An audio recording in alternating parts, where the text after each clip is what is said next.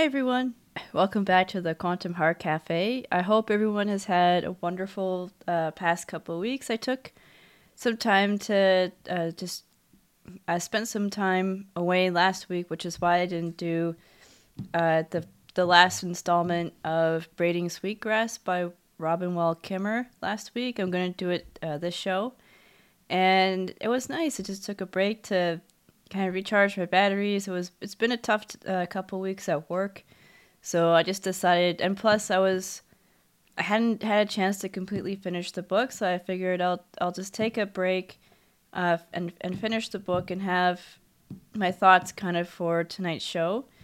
And I hope everyone's had a nice weekend and they enjoying the spring weather. It's been pretty nice here so far.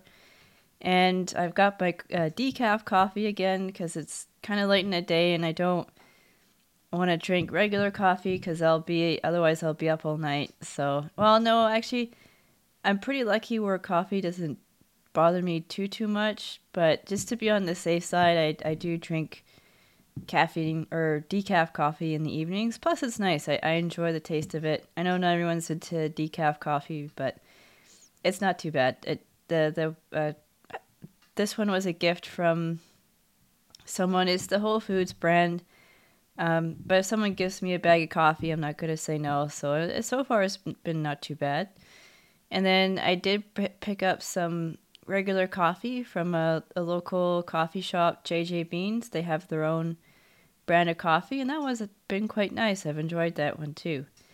And just for gratitude today, just thinking of Robin Wall Kimmerer's book and all the wonderful, the heartfelt stories and wisdom and lessons she put inside the book. And I highly encourage people, if you haven't had a chance to read her book, Braiding Sweetgrass, please read it. It's a wonderful book and a lot of wisdom. And for me, tonight I'm going to be focusing on the last part of the book, which explains kind of...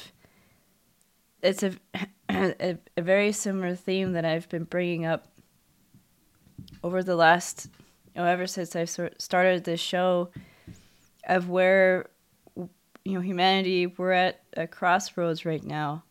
And I'll get to that in a minute. But I'm just grateful for that, and I'm grateful for just some of the fond memories I created with some of my family this weekend, and just... having good health and, looking forward to the summertime. And with that being said, tonight might be a bit of a shorter show, or just because I didn't have that much left of the book. And I really wanted the last part of Robin Wall Kimmerer's book, what really stood out for me and the part that I want to talk about tonight is the 7th fire and the 8th fire. And the spirit of this entity called Boitiko. And I think I've heard very similar names to this spoken in other cultures and other myths and legends around the world. So that's what I'm going to kind of focus on tonight. And so in the book, Braiding Sweetgrass, near the end of the book, Robin Wall Kimmerer introduces the story of Waitiko.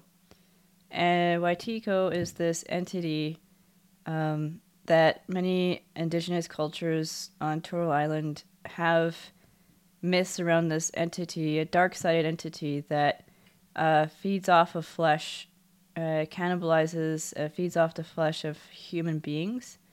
And it's said that this being was once a man, but they got so greedy and they started to consume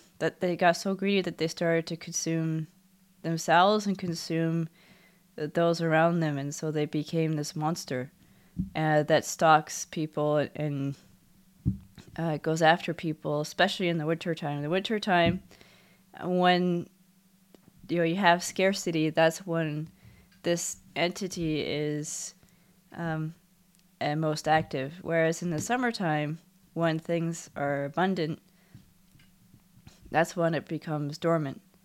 And And I'll get to that in a minute because that's a really important lesson there in of itself. And then she also brought up the story about the 7th and 8th fires. And I'm just going off memory here, so I might not remember all the details. And also about firekeepers and how, you know, we're at this time where we're starting to see some great calamities.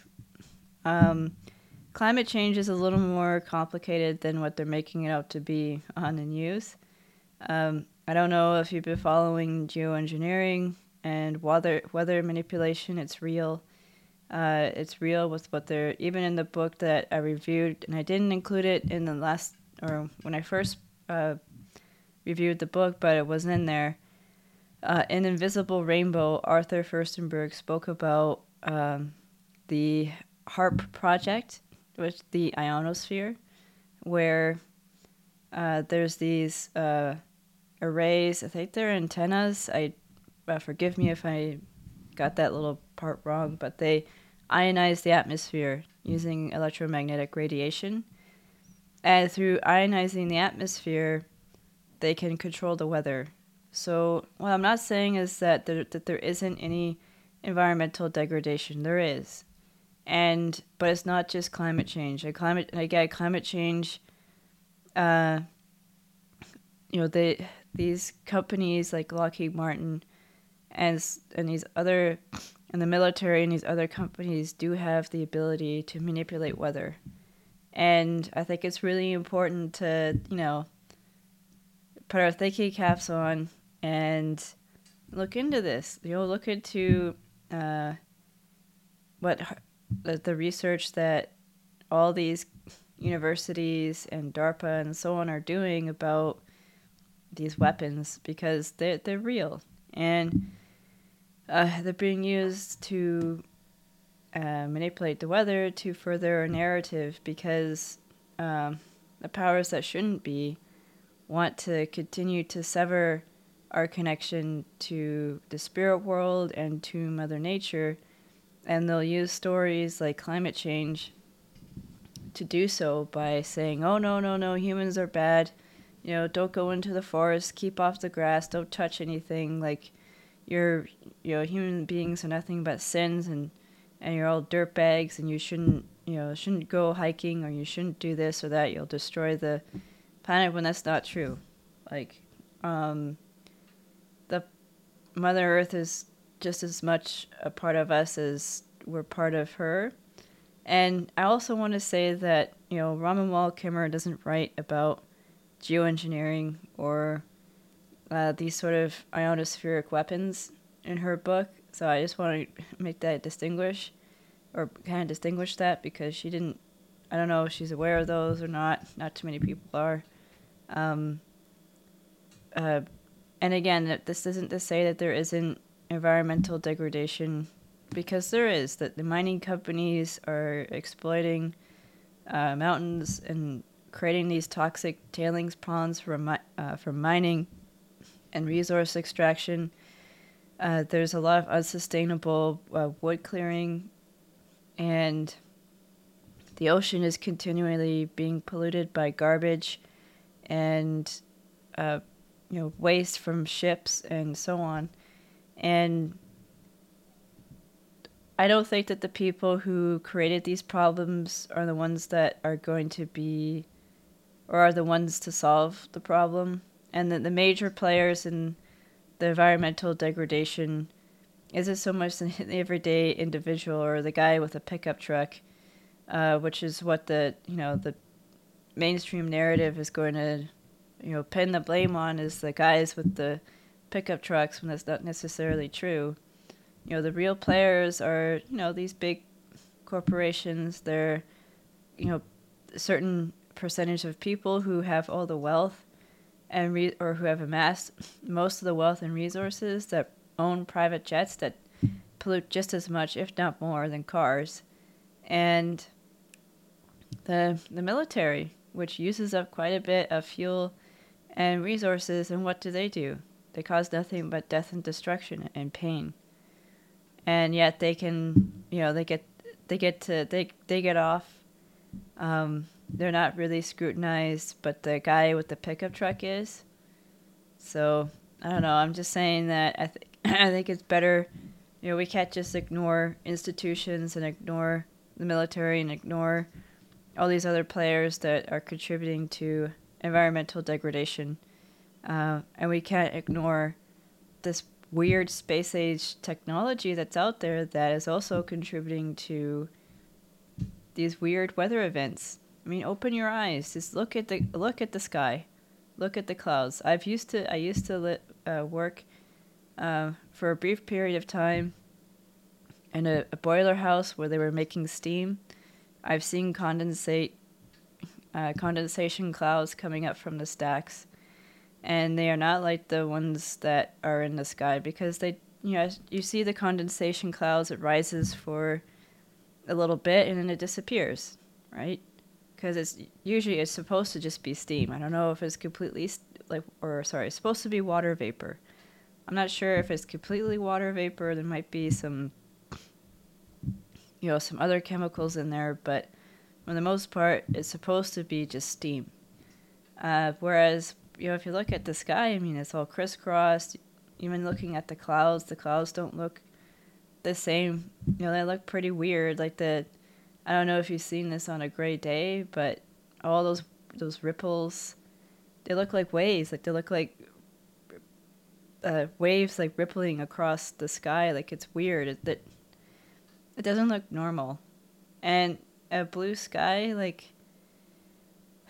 some of it's pollution from vehicles and stuff like that, but there's some, this blue skies don't look the same.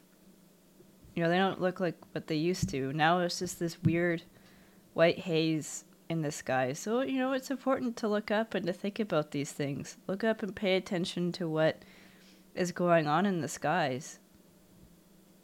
We're living in an age of air. And I don't know if you are into astrology. I am. Saturn moved out of Capricorn, and Saturn is one of the signs of the military. And for the last 100, 200 years, most of the wars have been fought on the ground. The world wars and stuff like that. Now they're fought in the skies. Like now we're in the age of air, so war, even the whole notion of war is changed, because Saturn is in Aquarius now. And so it's air, it's our mind, it's our skies, it's cyber, it's digital. It's different now. So I just wanted to say that because we really are at a crossroads, and all these things are going on, and if we're not careful, we're going to end up losing our life support system or Mother Earth, because the powers that shouldn't be, they're only interested in business as usual. Like this is UN sustainability goals really aren't about sustainability. They're just about new ways and new markets for corporations to exploit, so they continue to make money while the rest of us are struggling just to survive. And it's wrong. And, these psychopaths don't care if they destroy this planet. They want, they want more money. They want more, they want our spiritual energy. They just want everything. And eventually they also want to go into space and colonize space and, do all these other crazy things. I don't think it's going to work, but I think a lot of people are going to get hurt in the meantime, unless more of us starts to wake up and see what's going on, right? And not just, leave it to experts or leave it to the mainstream media or leave it to, leaving it to conspiracy theories, right? Like, learn to do your own research and learn to, read books and ask questions, and just don't believe what I say, read the book. Like I said, Robin Wall Kimmerer, she doesn't really talk about what I just spoke about for the last 5 minutes or so in her book, but she does talk about, reconnecting with Mother Earth and, reconnecting with generosity and reciprocity, giving back. And in the last part of her book, she spoke about the 7th and 8th fire, which is what we're kind of going through. So the 7th fire, Robin Wall Kimmerer, it was part of a prophecy, and there's a bit more to the prophecy, but what really stood out for me was when it's kind of what we're going through right now, which is the 7th and the 8th fire. And those of us who can see what's going on with the 7th fire, who can see that we're at a crossroads, and, you know, we could continue going down this materialism, or the path of materialism, which leads to, you know, which could lead to a very dark period in human history where you have transhumanism, you have this attempt to create a planetary computer, you have this corporations stealing the life energy and vitality from children to build this metaverse that they envision, which will leave everyone impoverished, both human beings and all beings, and could potentially destroy the planet, because this is kind of like the... It's like Frankenstein's monster. When Frankenstein created his monster, the monster came back and destroyed everything in Dr. Frankenstein's life, everything he loved. That could happen if we're not careful. But then there's another path, you know, the path that has reverence for life, the path that sees spirit and beauty in all things, a path of love and justice. And I think that as individuals, you know, if you're listening to this, it's a choice you have to make. It's a choice we all have to make. We're being called to make that now. That's what the 8th fire is about. You know, if there's enough people during this time of the 7th fire who can see that we're at a crossroads and bring their gifts, their abilities, their visions, and their creativity, like what John Trudell talked about with clear, coherent thinking, if we bring the clear, coherent thinking and we bring our gifts as tinder for a fire, that 8th fire could be lit. And that 8th fire is symbolized as peace. Peace and healing, and, you know, finally reaching a time where perhaps there's spiritual wisdom along with materialism, or maybe materialism just goes the way of the dodo bird, and we realize that, and when I say we, mostly European society, because I think indigenous people already know this, but, you know, Eurocentric thinking changes, and we begin to understand that we need to live in balance with the universe, that there is this universal spirit, you call it God, the goddess, you know, Ma'at, the mother goddess, you know, the universe is melanated, I will say that. You know, we come back in harmony with that, and perhaps that means giving up this whole idea of progress. But again, like, you know, we European thinking, you know, places progress on a pedestal, but how is it progressive when these very technologies that we're using, yes, they have a lot of great conveniences, but they also have a real dark side. You know, as I kind of talked about in the Invisible Rainbow, you know, they're making us sick as well. So how is it progressive to continually use these things that are making us sick? I don't know. I think perhaps there's a real wisdom in taking a few steps back and having some honest self-reflection about what type of society and what type of communities and families and so on do we want to create for ourselves. So, you know, that's the pathway kind of laid out. And this entity, you know, Waitiko, there's other names for it too. I've heard of the name Yurugu. I haven't read the book, but I have watched her lectures. Her name is Dr. Marimba Ani, or Annie, sorry. And she wrote a book called Yurugu, and it was about the European mindset. Because I think for me, it's been really informative and important to understand different worldviews. And so I've been learning about African worldviews, indigenous worldviews, and so on, because there's a lot of wisdom there. And Yurugu is the name for the European worldview, which just sees the universe or the Earth as a resource to be exploited, and positions European thinking positions human beings, especially Europeans, as above other human beings and above nature, and so therefore we have a right to exploit it as much as we want. Now, I'm not saying that every person, every European or every person of European descent thinks this way. If you don't think this way, then that's fine. But I'm saying that there is, other names for this entity, this energy that's is very similar to a vampire. It just takes and takes and takes, and it's like the industrial ruling class is beholden to this energy, and they embody this energy, and they're more than happy to, destroy beautiful mountaintops to get at these minerals for stuff we don't need, like electric cars, and so on. We don't need them. If anything, we should probably be looking at how, can we reduce our need for fossil fuels? I mean, I know it's complicated. I just don't think more technical gadgets and doodads and, smart device. I definitely don't think more smart devices is the answer.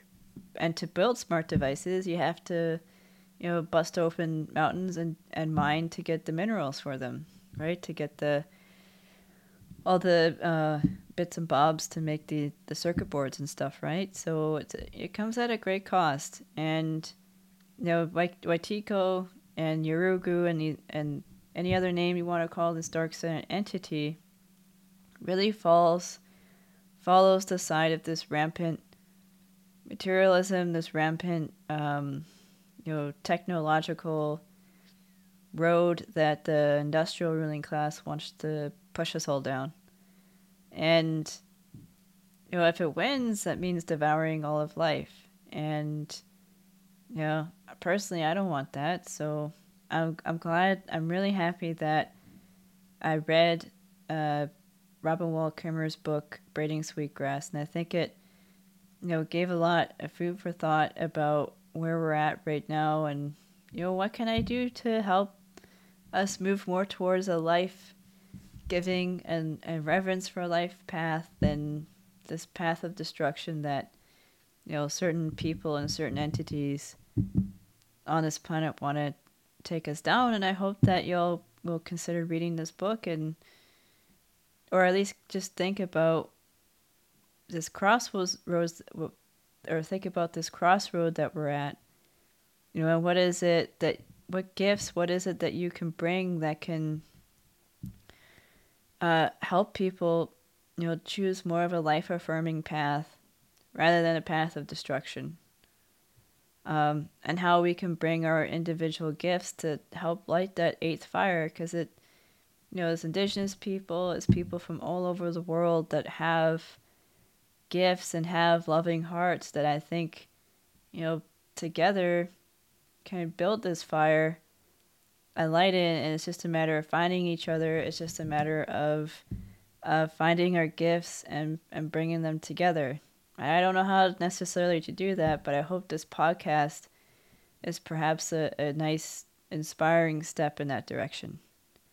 And that's all I wanted to say, because I didn't have much left to read of Robin Wall Kimmerer's Braiding Sweetgrass, and I thought that the story of the 8th fire was really, really important, and it resonated with me most of all in the last section of the book I was reading. And for next week, so I have been getting really interested in exploring time and exploring timelines. And I think for next week, I found the third installment of Madeleine Ingles' time series, A Swiftly Tilting Planet. I got the book. I did go to Indigo. I didn't go to the used bookstore this time, but there was a copy available, and I think it was the only one left, so I just decided that I'd pick it up. And This one is about, or it's going to be about Charles Wallace is back, except he's 15 in this book. And he pairs up with a flying horse, a unicorn, to go time traveling, to figure out where in time did something, because they wanted to go into the past to try and find a might have been moment that would change the course of human history, so that they can try and save the planet. So I thought that sounds like a really interesting story. I've been watching lots of movies on time travel. I've been watching a show, an interesting show. It's called Travelers.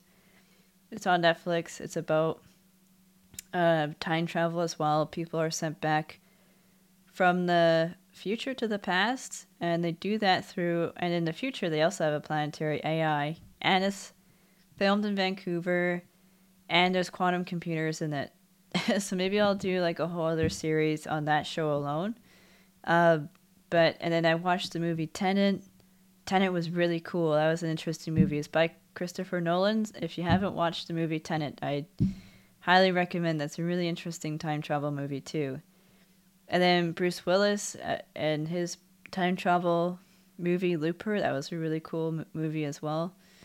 So maybe I thought that maybe I would devote this next chunk of my show to talking about time and consciousness, which kind of goes with the whole Quantum Heart Cafe.